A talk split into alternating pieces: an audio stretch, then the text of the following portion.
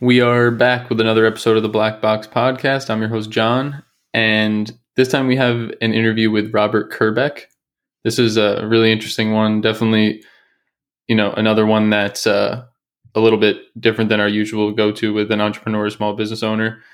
Robert started out as an aspiring actor.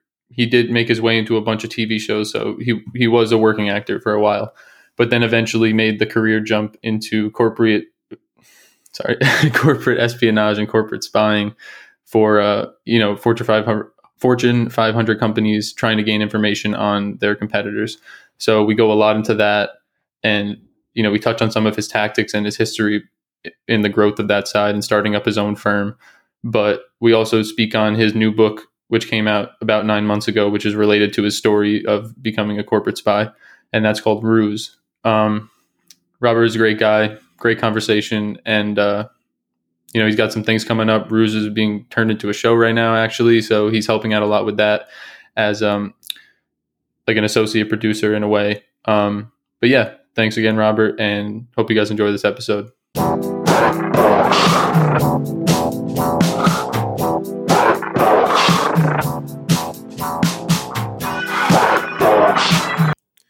Guys, just wanted to shout out Zencastr, our platform of choice for recording remotely with our guests. Uh, they're sponsoring this episode, so tune in later to hear more about some really great offers. Hey y'all, we're really excited to tell you about Black Ice, the black owned jewelry business owned by Sean Moore, uh, our previous guest on the Black Box podcast. If you think if you think about it, Black Ice and like Black Box it's like it's it's almost like it's meant to be. Oh. Exactly. Um, yeah, but you know, we like to focus on investing in the show, so you know, we kind of look at it as we're partnering up with a asset class. You know, jewelry is considered an investment, and with the you know stock market and crypto being pretty volatile right now, and most for the most part going down. Um, jewelry, especially precious metals, you know, gold and silver, those tend to preserve their value really well. So, you know, that's also another reason why we think it's a, a good opportunity. But also, you know, I've worked with Sean in the past. I got a gift from my mother actually for Mother's Day. It was a pretty, a relatively custom piece, nothing crazy, but you know, Sean was quick, he was easy, he was responsive, the price was fair, and you know, we just met up and transaction was easy, and my mom loved the gift. So, yeah, if this all sounds good to you, check out Black Ice's website at Black Ice NYC. Um, and at all socials and uh, there's a V instead of an A for the black. So as you guys are probably used to with little letter substitutions by us, but you could find stock goods there. And Sean also specializes in custom goods with quick turnaround times. Yeah, uh, Sean does great custom pieces. I've seen a bunch of them on his social media. But um, yeah, he's also good for sourcing, you know, like watches, specific Rolexes, anything like that they are looking for. He can also get you a better price than, you know, if you're going to, you know, a bigger name shop or someone that you don't really know that might try to gouge you on the price. So along with that, it's also supporting an upcoming entrepreneur. He's had a lot of success. He just celebrated his one year anniversary of the business, had a really nice party. And um, let's get back to the show. Alrighty, hey Robert, really appreciate you coming on and us being able to you know square away a date for this. I know I canceled on you once, but uh, uh, why, don't, why, don't, you just take a minute to introduce yourself and then we'll get started. Sure, sure. Well, thanks for having me. Uh, yeah, my name is Robert Kerbeck, and um, I've got this book out called Ruse: Lying the American Dream from Hollywood to Wall Street uh, from Penguin Random House which is the crazy but true story of how uh, a wannabe actor became the world's greatest corporate spy. Um, and um, yeah, so it's it's my story about how, as a young guy, I was trying to be an actor. Actors need survival jobs, and I stumbled into this career as a corporate spy. Um, at first, I kind of didn't really know what the heck that was, and then as time went on, I went from basically getting $8 an hour when I started doing this job in the early 90s to at one point I was making $2 million a year um, spying for the uh, largest uh, publicly traded companies in the world. Wow. Okay. So, um, I guess in terms of the acting, have you always been based out of the area you are now? So I know it's kind of the hub for acting. Were you just trying to make it? And then you realize that you had to give it up at some point, or yeah, well, you know, um, I um, my hometown is Philadelphia. Um, I moved to New York, and so I brotherly did a lot love. of yeah, brotherly love. Thank you. Fly Eagles fly. We had a we had a tough loss in the Super Bowl, but it was a great season. Yeah. So yeah, so I moved to New York and I did a lot of really uh, great stage work. I mean, I, I starred in plays. I got uh, amazing reviews in the New York Times and the New Yorker magazine. I starred opposite James Gandolfini from The Sopranos when he was a, oh, wow. a young actor like me with nothing going on. Um, I used to go see James perform in basements with six people in the audience. Um, I did a I starred opposite Calista Flockhart, who became a big star and is married to Harrison Ford. Um, so I was a working actor, but even so, you know, stage doesn't pay a lot of money. Um, and then at a certain point, I moved to Los Angeles. My agent sent me to LA, and I did about 50 major TV shows. I did Star Trek, ER, NYPD Blue, Melrose oh, wow. Place, you know, on and on and on. You know, if, if, it was on in the 90s and early 2000s, I did it. Um, um, and so the corporate spying was always kind of, you know, my survival job. Oh, it was just temporary. I, you know, I was going to be famous. I was going to make it big. And at a certain point, um, I booked a whole bunch of pilots, and none of the pilots that I booked got picked up. And that was the moment where all of a sudden I was like, wow, you know, maybe this acting career isn't going to, you know, maybe I'm not going to be a big giant star um, or, or even be able to buy a home or, or have a family. And that was the moment where all of a sudden corporate spying corporations were hearing about me. They were learning about me. Um, obviously, I, I, don't. You don't advertise being a corporate spy for obvious yeah. reasons, but word of mouth was out there, and so all of a sudden, more and more companies started coming at me, and they just started throwing money at me, and uh, basically, I took it. Uh, and that was the moment where I kind of crossed over to the dark side of corporate espionage and uh, went pretty deep into um, doing some crazy things uh, again for you know the largest companies and some of the you know uh, smallest companies, uh, private companies that are also um, you know we all know the Russians uh, spy on the Chinese and the Chinese spy on us. Obviously, we had the recent uh, you know the balloon incident. Um, but what most people were shocked to find out is that corporations, large and small, public and private, spend hundreds of millions of dollars a year to spy on each other. Okay, so I guess I'm, I'm just going to start and say, how do you like get the jobs? I know you said it's word of mouth, but is it like you're being hired by the company to spy on itself, or you're being hi- hired by a company to spy on a competitor? It's always in my in my uh, career. It was always hired. I was always hired to spy on competitors, right? Okay. Um, you know, we, we we chatted just now briefly about football, and you know, you think about if you could get the playbook on your opponent, you know, two or three days before the Super Bowl, before the big game, and how valuable. Yeah. My God, come on, it, you know, it would be incredibly valuable. And so that's what corporations want spies to do. They want to know what their competitors up to. They want to know uh, who the top talent is at their competitor.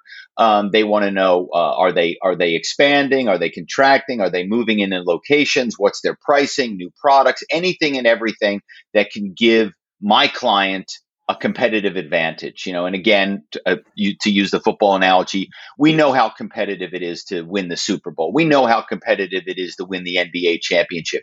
Corporate America is the same. You know, the, these people want to win. You know, Elon, Elon, that's right. Elon Musk wants to win, right? Jeff Bezos wants to win. You know, if you're a C level executive at a firm, you want to win because that's how you keep your job that's how your stock price of your company goes up. That's how you get a bigger bonus check. And so you're willing to do anything and everything to win.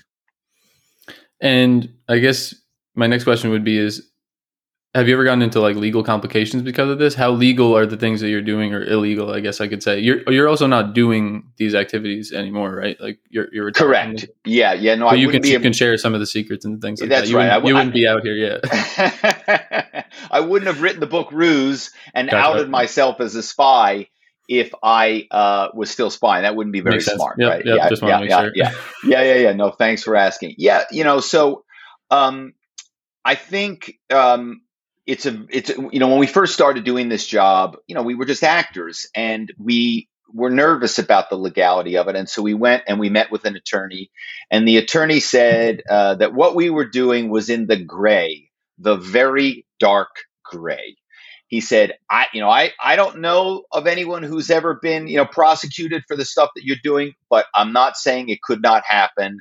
And certainly, uh, if a particular company learned that you were spying on them and they felt like, you know, secrets had been revealed or what, you know, whatever, um, it was not without, it was not outside the realm of possibility that um, they could come after you. And you know, without spoiling it for you know any potential listeners who want to buy my book or or get it on Audible because I, I, I, narrated the audio book, which is kind of cool because cool. you know it's my it's my story, it's true, so it made sense for me to narrate it. Um, and of course, I was a former actor, so. Um, but um, yeah, you know, we we had some close calls with the authorities. Let me just leave it at that. At one point, we were being hunted by basically every authority in the U.S uh, they had stumbled onto our trail because they thought we were the most famous hacker in the world, and they thought that we were trying to shut down the internet. This is 90s when the internet was just becoming commercially accessible, and they thought that's what we were trying to do. And we had to explain, no, no, no, we're just corporate spies. It's not that bad. yeah, yeah, it's different. It's different. Wait, it's that different. That that leads me into a good point that we were talking about before we started the recording. Is uh, what you're doing wasn't you know hacking where you get into a computer, break some encryptions, and you know access mm-hmm. like the back end database or something. What you were doing was more people hacking, and I That's guess right. if you could you could kind of touch on that a little bit. I think that would be good for everyone. Yeah, well, so you know, um, we we know now today, you know, cybercrime is a massive issue ransomware attacks are huge uh, and just getting uh, you know greater every day and more intense every day. Uh, there's more at stake financially. Um, you know, cybercrime. I, I, think I saw something. It's going to be a trillion dollar industry in the next couple of years. Um, cybersecurity, um, and you know, corporations obviously are spending a lot of money to protect their systems, right? Their mm-hmm. servers, mm-hmm. their network, the firewall, the encryption. You know, great Makes a lot of sense. But what they don't do is they don't spend nearly enough time and certainly not enough money working to train and educate their employees so they're just as secure on the human end. And I always say to people, you know, I don't need to hack your systems if I can hack your people. If I can get your people to tell me their password to explain to me how your system works, how it's set up, how the architecture, you know, everything and yeah. you know anything. Then what I do, and, and this is very common, um, or what I would do because I'm not a spot now, is I would then share that with my hacking cohort, right? So I'd have all of this information about how your systems were set up, and I would use my social engineering to get all kinds of intelligence to make the hacking basically child's play right? Um, and that's one of the things these ransomware gangs, because they're usually small gangs, it's almost like Mission Impossible, where they have two or three or four people on their team, and each person has a skill set. So there's the social engineer, they go in first, they learn all kinds of information, then they give that information to the hacker, hacker, boom, gets in, does what they need to do. Then they turn it over to the financial instruments expert because their job is to go, okay, now we're going to we're going to uh, get paid money from this company now because we've shut them down or we're threatening to shut them down um, yeah. and we need to make sure we can receive this money in a way that we don't get caught it doesn't get traced back to us you know so you can see how that's why they need these yeah. gangs because everybody's got different skill sets and together it's very very difficult to stop that kind of stuff especially if you're not training your people especially junior people you know young people you know that don't know um, um, and are easily, you know, if I'm going to call a junior person to try to get information out of them, and I'm going to pose as some senior executive. Um, and by the way, you know, one of the things we would do because we were all actors. What are good? What are actors good at? Acting, right? That we're we're yep. good at doing accents, um, imitating voices, um, creating stories, imp- improvisational skills. And so we would use all of these skills in a social engineering phone call, what I call a ruse phone call, hence the title of my book. Yeah. And we would use all of that. Oh, this is Gerhard calling from the office in Frankfurt, Germany. We have the European Union regulators here. We need some information in the States. And the person on the other end of the phone, what are they going to do? Oh, wow. Hey, Gerhard, buddy, how's it going? Oh, oh you're yeah. in our Frankfurt office? Oh, great. Oh, oh, hey, what's going on? Oh, you're jammed up? What are people taught? Be a good teammate. in corporate America, you know, in, in corporations all over the world. You know, yeah. fir- firms now have offices everywhere. There's the Dublin office, the London office, the Tokyo office, the Charlotte office, the Dallas office, the San Francisco office. And so now you think you've got a major executive in a foreign office. Maybe you know the person's name. You probably haven't spoken to them, especially if you're a junior yeah. person, but you can look them up right away and go, oh my God, I have the head of compliance for Europe on the phone. Wow, I better help him. And now you're telling me all these things you should not tell me because you've not verified me. And that's one of the things that if you're not doing what we call penetration testing, uh, you're a tech guy, you know what that is. A lot of firms hire outside firms to try to break through their systems, to try to hack their systems, but they don't do the same penetration testing on the human side. Is, hey, let's see if we can hire Robert and let's see if Robert can break through our human element and get people to tell us stuff that then enables him or his team, if he had a team of hackers, to then hack our systems. And I'm here to tell you, even today, social engineering phone call, the ruse phone call is alive and well. In 45 minutes, I generally could find out anything I want to know about your company. Podcasting remotely can be challenging, but with Zencastr, the process becomes much easier. Zencastr is an all in one web based solution that makes the process pretty painless and simple. Um, Zencastr allows to bring you guys, our listeners, the best quality by providing crystal clear audio and gorgeous HD video when we record with our guests. Uh, Zencastr is also easy to use for new users and guests. So, you know, when we have people on the podcast who haven't used the platform before, we pretty much just tell them to show up with a computer, mic, and uh, headphones, and you're pretty much good to go. Um, Zencastr is pretty plug and play. Uh, but from local recording to automated post production tools, you don't even have to leave the browser to finish off your episode. Use the code zen.ai slash blackbox and enter our promo code blackbox. You'll get 30% off the first three months of Zencastr Pro. It's time to share your story. That's okay. That that was a lot, but that was that's insane. Um, so I mean, it totally makes a lot of sense. Were they originally like marketing this job to actors because they knew that they had the skill that they could, you know, incorporate some improv while absolutely, yeah, yeah, okay, the, it makes sense. The, makes sense. The woman who hired me. Uh, who had a spying firm, you know, back in the 90s when I started. And, and then eventually I went out on my own and I started my own spying firm. and I had people working for me we only hired actors because you needed an actor. Now, a lot of actors still couldn't do the job. As a matter of fact, yeah. hundreds of people, you know, maybe even thousands of people tried to do this job, and almost none of them worked out because the the combination of skills uh, that you had to have for this job. Obviously, you had to have all these acting kind of skills, but you still needed a business sense. You still needed to understand a little bit about how corporations worked. Understand and that so jargon a bit. Yes, exactly. And if so, if you didn't have that combination of skills, you know, um, you know, just a pure actor just often kind of wasn't able to do the job because they didn't understand how to like what the information meant and how to how to kind of dig deep to get it. Um, I come from a business family. My family were entrepreneurs, and that that combination of skills is what made me successful.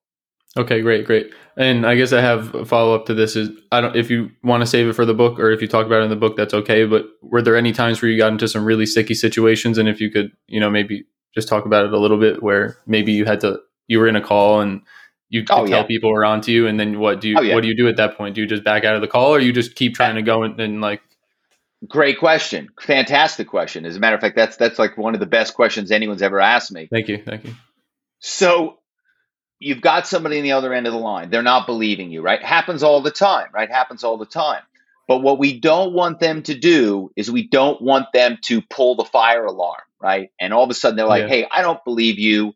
And they hang up the phone and now they send out an email to you know uh, cybersecurity or the head of compliance or the head of legal and then that person now sends an email out to the whole company hey we've got these people phishing we've got these people trying to we don't want that because i don't want everybody i don't want the alarm bells going off. So what we do is when this person is giving me a hard time and i sense they're not going to give me the information and they're like you know what I, you know, I don't believe this. You know, you know, send me an email right now. Send me an email right now. Well, I can't send them an email right now because it's not yeah, going to come. You're not in the, company. system. Yeah. Right. So what I say is, sure, I will send out an email right now, and it will tell you exactly what I'm doing, exactly why I'm doing it.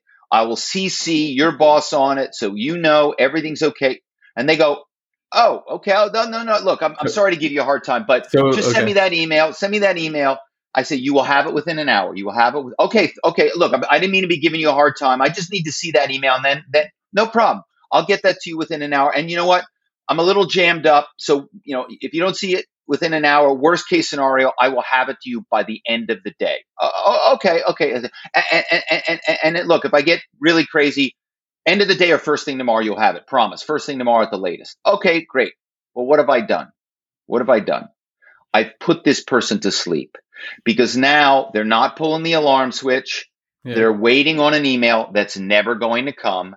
But I've bought myself time because now they're not saying anything today, maybe not even tomorrow. And then all of a sudden they're going to go, oh my God, I never got that email from that guy. Meanwhile, I'm now calling somebody Okay. else. I was going to say during that time you're trying to do it to someone else, so you're giving yourself Correct. like a window. I guess then what in the situation where um let's say you try on multiple different people and you pull the same kind of tactic if they're not believing you, then what happens? Do you kind of just like fall back to the wayside and hope they don't pursue it?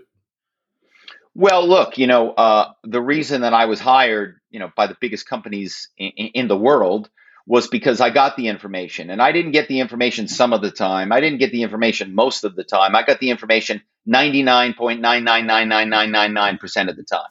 Okay, okay. And so we, me, you know, I was very good at sensing when someone was was not going to cooperate, and then I would, like I said, I would put them to sleep.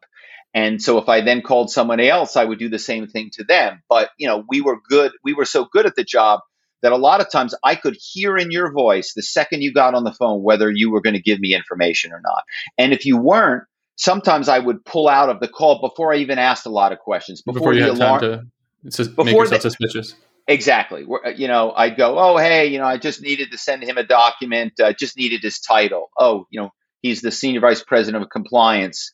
Uh, okay, that was it. That was all I needed. Great. I'll get that. I'll get that email over to you. Okay, thank you. You know, and and I didn't even ask them any suspicious questions about anything. It's just you know just very generic corporate stuff um, because I could just tell that the person, the tone of their voice, that just didn't seem like they were going to be helpful. I'm looking for someone that wants to be my friend. You know, Yeah. so you know, you know, you know, hey, how's it going? If I get that, that person's not going to help me. But if I go, hey, how's it going? Oh, well, you know, pretty, not Another so great. I, yeah, I got I got to work for a living. How good could I be? Okay, now this person I can work with, right? They're Yeah. friendly, and that's what you're looking for is somebody that wants to want you can establish a rapport with, um, and then you you're gonna you're gonna work that to your advantage. So when you came on uh, to the first firm you were working with, was there like a training that they put you through to figure this stuff out, or this was all kind of accumulated over time through trial and error? A little bit of both. I mean, there was some training, but it was pretty pretty modest. You know, Yeah. it was pretty much you were thrown onto the phone. You know, day one. I mean, minute one. Now, what I learned uh, later on when I started when I was training spies is I would um, put people on the phone right away because you had to know if people were going to panic and if they were going to be able to stay on the phone and improvise on the phone. And when they did get busted, which is you know what we would call when somebody shuts you down, which of course was inevitable Yeah. did it it did it wreck their confidence so that they were like oh i can't do this which was very often the case as soon as somebody got shut down hard they were like okay i can't do this job. Whereas other people would go oh you know what? I'm going to find a way to get this information. I'm not going to get stopped. And that's what you need to be a corporate spy. You need it you know. Um, so there was training in the beginning but most of the stuff that we um, developed in terms of these ploys um, you know, in the book, there's the compliance ploy, there's the inside ploy, there's the dropping the grapefruit ploy. You know, there are all these different ploys that I delineate in terms of how we get people to tell us stuff that they should never ever tell us. And we developed these ploys over time as we began to learn what worked, what didn't work, and why things didn't work. And then we would change them and correct them, you know. And so I guess like your firm, were they around for a while by the time you came on, or I feel like during the '90s was kind of when this stuff started to really develop. So were you leading the development of the like the technique and the documentation for the technique? Oh, yeah, for sure. Yeah, yeah. yeah. Yeah, I mean, in the book, there's another character named Pax, and he and I, he's the guy who got me the job in the first place, and he and I were the ones that really developed these, you know, social engineering, you know, ruse techniques, ruse ploys, um, and you know, now obviously, you know, I've written this book, and as a result of you know the book, I get asked to uh, speak to corporations, go to go to uh, conferences. I, have been to RSA in San Francisco now.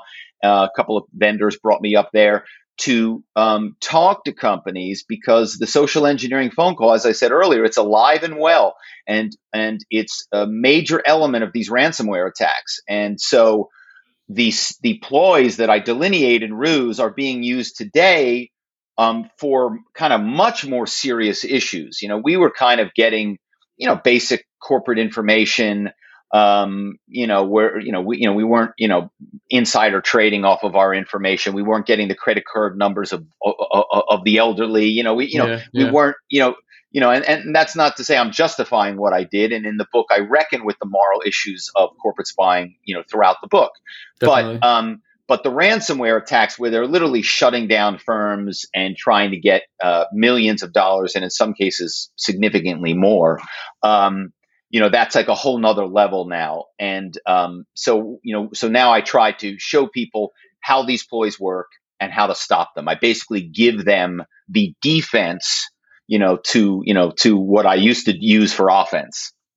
Yeah, that that makes a lot of sense. And i think that's really good that now you're you've kind of come to terms with the past and what you did and had to do during that time but now you're willing to you know help and put up a defense for other companies. Also the other point you touched on especially with crypto now it's because there's the you know anonymity yeah. on the blockchain it's just a huge problem right now that people are you know we're seeing it all the time. Whole exchanges are getting drained of their wallets and user funds which is you know there's going to be a new round of defenses that companies learn and ways to work around that but i, I think this is an important conversation for that reason too. Um, i'll bring up the book now too i guess uh, as we kind of come towards not the final stretch but we're getting there. Um, i guess at what when did you write and release the book first? And then i guess how did you go about releasing it marketing it and getting it out to the masses? Sure. So um, you know i was at a writers conference some years ago and i read you know just like an early bit from the book and people freaked out about it you know and they uh, which was I, I was kind of surprising to me but basically, you know, they were saying uh, we had no idea this kind of corporate spying went on. This is insane. This is crazy. This is fun. Um, a lot of the shenanigans and hijinks that we did to get information are hilarious because they're just crazy, like the German accent, the Irish accent, you know, uh, crying on the phone. You yeah. know, a lot of the women, the female spies would cry on the phone, like, I'm going to get fired if I don't get this information. And I would think there's no way somebody is going to give you information over the phone because you're crying and it worked every single time. So, um, so there's a lot of fun stuff in the book. Um, and when I was at this conference, it, it just the reaction made me realize I had to write the book. I, it kind of had been in the back of my mind. So then I wrote the book, um, and of course, I timed the book to come out right when the statute of limitations expired on any potential crimes that I may or may not have committed. Um, and the book got bought by Penguin Random House, which is obviously a really big publisher, and yeah. they have done a tremendous job marketing the book. You know, one of the coolest things was um, this man Frank Abagnale, who wrote the book Catch Me If You Can, um, which was made into a really uh, wonderful movie yeah. with Leonardo DiCaprio and Tom Hanks. Um, he read the book and he flipped over the book and he gave me a blurb. Um, you know, basically a testimonial, which the publisher put on the front cover. So, you know, when Frank Abagnale, when the Catch Me If You Can guy says this book is fun, you got to read it, that was just a really great thing. And then also as a result of his his kind blurb, um, Hollywood uh, got wind of it, and now Ruse is in development for a TV series. Really, congratulations! Thank you. You're going to be involved with that? Yeah, or yeah, I'm going to be in, not as an actor, of course. Yeah, yeah. Because uh, my uh-huh. acting days are in the past. I just write now, but okay. yeah, no, I'll be I'll be uh, you know what they call a consulting producer, um, and involved with you know helping develop the stories and the content. Um, so yeah, really exciting. They'll be referencing you for any questions related to you know yeah. how did this situation go and stuff like that. That's really yeah. cool. Congratulations. So I guess everything worked out you know, naturally, but also in a way that was completely in your favor? Like people picking it up, the right people seeing it.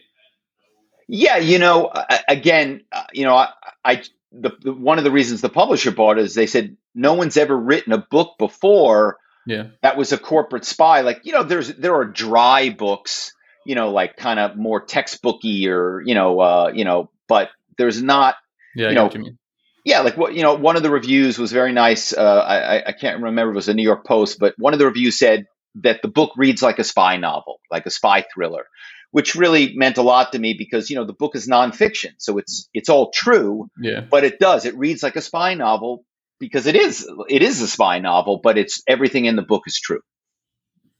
Okay, cool. Um, and I guess I wanted to bring this up, but I don't know if it's entirely related. You have another book that you released, right? hmm Yeah, the- the- yeah, yeah, which was about the terrible wildfire um, a couple of years ago. I live in Malibu, and uh, we had this horrific wildfire that burned down, you know, almost half the town. Yeah. Um, Seventeen of nineteen homes on my street burned to the ground, and and um, my family we fought the fire and saved our house. And then the LA Times asked me to write an essay about that, which I did. And then uh, a publisher read that essay and asked me to write a book about the fire, which I did. And uh, and it was a real labor of love because you know your audience everybody thinks malibu oh everybody's rich and famous you know blah blah blah and, and i'm here to tell you that maybe if you live on the the ocean side of the pacific coast highway by the beach Yeah. you're rich and famous but you know up in the mountains and in the canyons and the hills retired firefighters and sheriffs and teachers and and broke surfers and elderly. And those were the people unfortunately that lost their homes. Um, and those were the people that came together in many cases and saved homes. And and sometimes people stayed behind and saved entire communities by themselves. And so i wrote a book to really show kind of that level of community and spirit in malibu which a lot of people don't even they have no idea. I'm not gonna lie, that gave me chills. That's that's insane. Hmm. So I mean, like, how, how did you do that? I, I, Fi- how- fight yeah, fight the fire. fire. Yeah, I mean, did you had like a, a hose or like? yeah, yeah, yeah. You know, when I when when my wife and I bought our house, a surfer friend who who is born and raised in in Malibu said, "You know, you're going to have to fight a fire someday to save your house." And I said, "What? You know, I'm from? Philadelphia. I, I figure you just call 911 and the fire Yeah. department comes." And he and he said there will be no firefighters on the day of the fire. Um, one because they'll be overwhelmed, and Yeah. two because a lot of times firefighters will not come up into the hills and canyons because they They'll don't want Yeah, they don't want to get trapped they don't want to get hurt they don't want to get injured um, and so basically you're on your own you know um, um, and um, so we you know had a fire pump we had fire hoses and we had a chemical called Phos-Chek which is the same uh, chemical that the fire department and the and the fi- and the uh, fire planes drop on fires to put the fires out. And what you can do is you can spray your house with this stuff and it basically creates a gel like a barrier. And so we sprayed our entire house and uh, you know our neighborhood was decimated. Um, you know two-thirds of the homes were gone and our home was one of the few that survived that's incredible. I mean, was it like at that point the fires came in and just because that protection that it had over it, it wasn't flammable at that point and it didn't catch? I I mean, look, uh, you know, that that had to be because Yeah. you know every home around us burned. Why did our home not burn? Because we Probably sprayed it with the Phos-Chek. Yeah. Okay, wow, that's incredible. Uh, yeah, I, I'm gonna have to take a look into that because I remember reading. Uh, I forget who it was, but someone was talking about their home got taken in one of the most recent fires in the last couple of years, and that just that stuck with me. But I guess, um, uh, I mean, I guess what's next for you then in terms of, I mean, off, off of that book, but just in general for your career, are you still just focusing on marketing Ruse and marketing Malibu Burning, or is there something else on the on the horizon for you? Well, it's a great question. Yeah, so you know, I'm I'm winding down the the the Ruse promotion because Ruse came out. I guess it was about nine months ago, and generally, you know, your publisher asks the author to to promote the book for about a year. Okay. Um, and and look, there's still I'm sure there'll still be other events because corporate Yeah. spying is not going away. And anytime there's some big like with the the Chinese spy balloon, I got all these people reaching out to me asking me to talk Yeah. about it, right? You know, so uh, and and anytime there's a another wildfire, people reach out to me to talk about it, right? So, um, but yeah, so it, it, it's getting close to time to move on. I have another book. Um, this one is fiction, and it's about a world-renowned antique Islamic carpet dealer and his train wreck of a life, and it's called Sex, Rugs, and Rock and Roll. I, like that. I like that. Um, I guess uh, you're you're in development of that, and is yeah, that, book that, that book is almost finished, Okay. and then as soon as it's finished, uh, which will be any day, then I give it to my agent, and then my agent sends it over to publishers and says, "Hey, read this book." You know, it's it's kind of like Ruse, but it's this one's fiction. It's about a con man, you know, with a heart of gold. You know, Yeah. and uh, and how he goes from being not such a nice guy to turning his life around. And they send the book out to publishers, and then hopefully somebody jumps up and down and says, "Oh, we love this book. We want to buy it." And then and then they begin the process of of, of publishing it and, and getting it out to people like you. and I guess, I mean, I know every book has to be good for it to you know get taken up and go into the Mhm. editing and releasing process, but uh, because you've already had now a history of releasing two successful books, I guess that kind of helps you, right? And you made the right connections in that industry.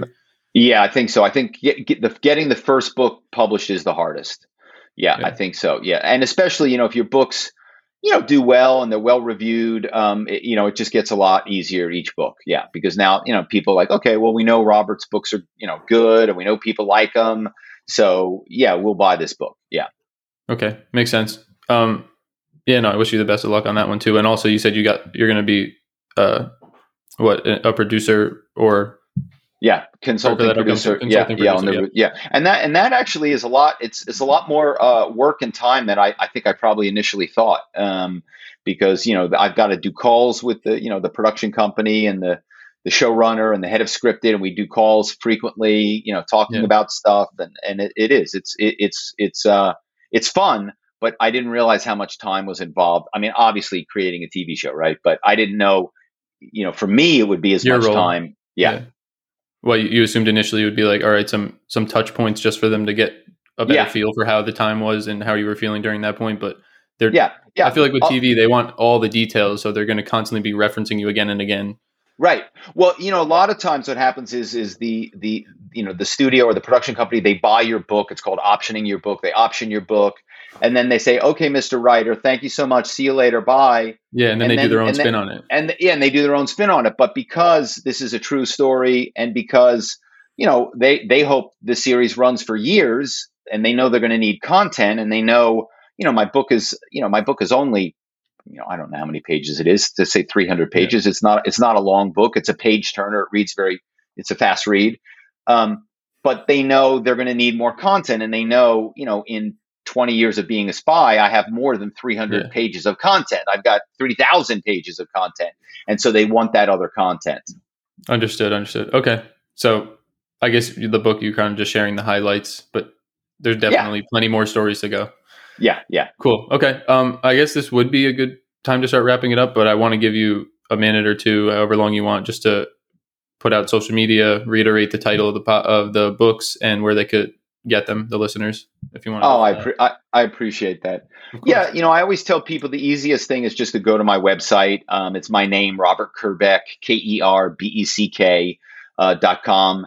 Um, you can buy Ruse there. You can buy Malibu Burning there. You can read a whole bunch of essays and different things I've written. And um, the a thing I, I like the most is you can see the trailer for Ruse is on my website, so you can get a sense of what the TV series will be like. Cool. Cool. I'm, I'm gonna have to check that out myself. I'm probably gonna tune into the show. Uh, cool. Anything else? No, I think that's Okay, great. cool. And you know, you can email me right from my site, um, and you can follow me on social media right from my site. Um, and there's no filter. If you email me from my site, the person responding is going to be me. Um, you know, I do all my own social media. You know, maybe I'm not the best at it, not the worst at it, but um, you know, if you have questions, uh, if you're looking to pivot into a career as a corporate spy, let me tell you, there's plenty of work out there. I'll, I'll, I'll help you figure out how to do it. I, I may be done with the business, but you know, if you if you really if you want to get your James Bond on, let me know.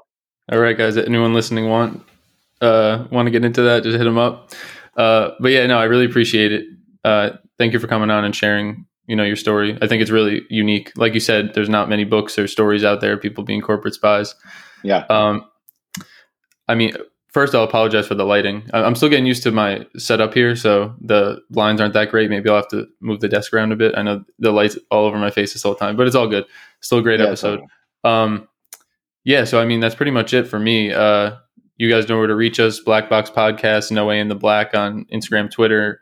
Uh, Black Box Podcast with an A in the black on TikTok.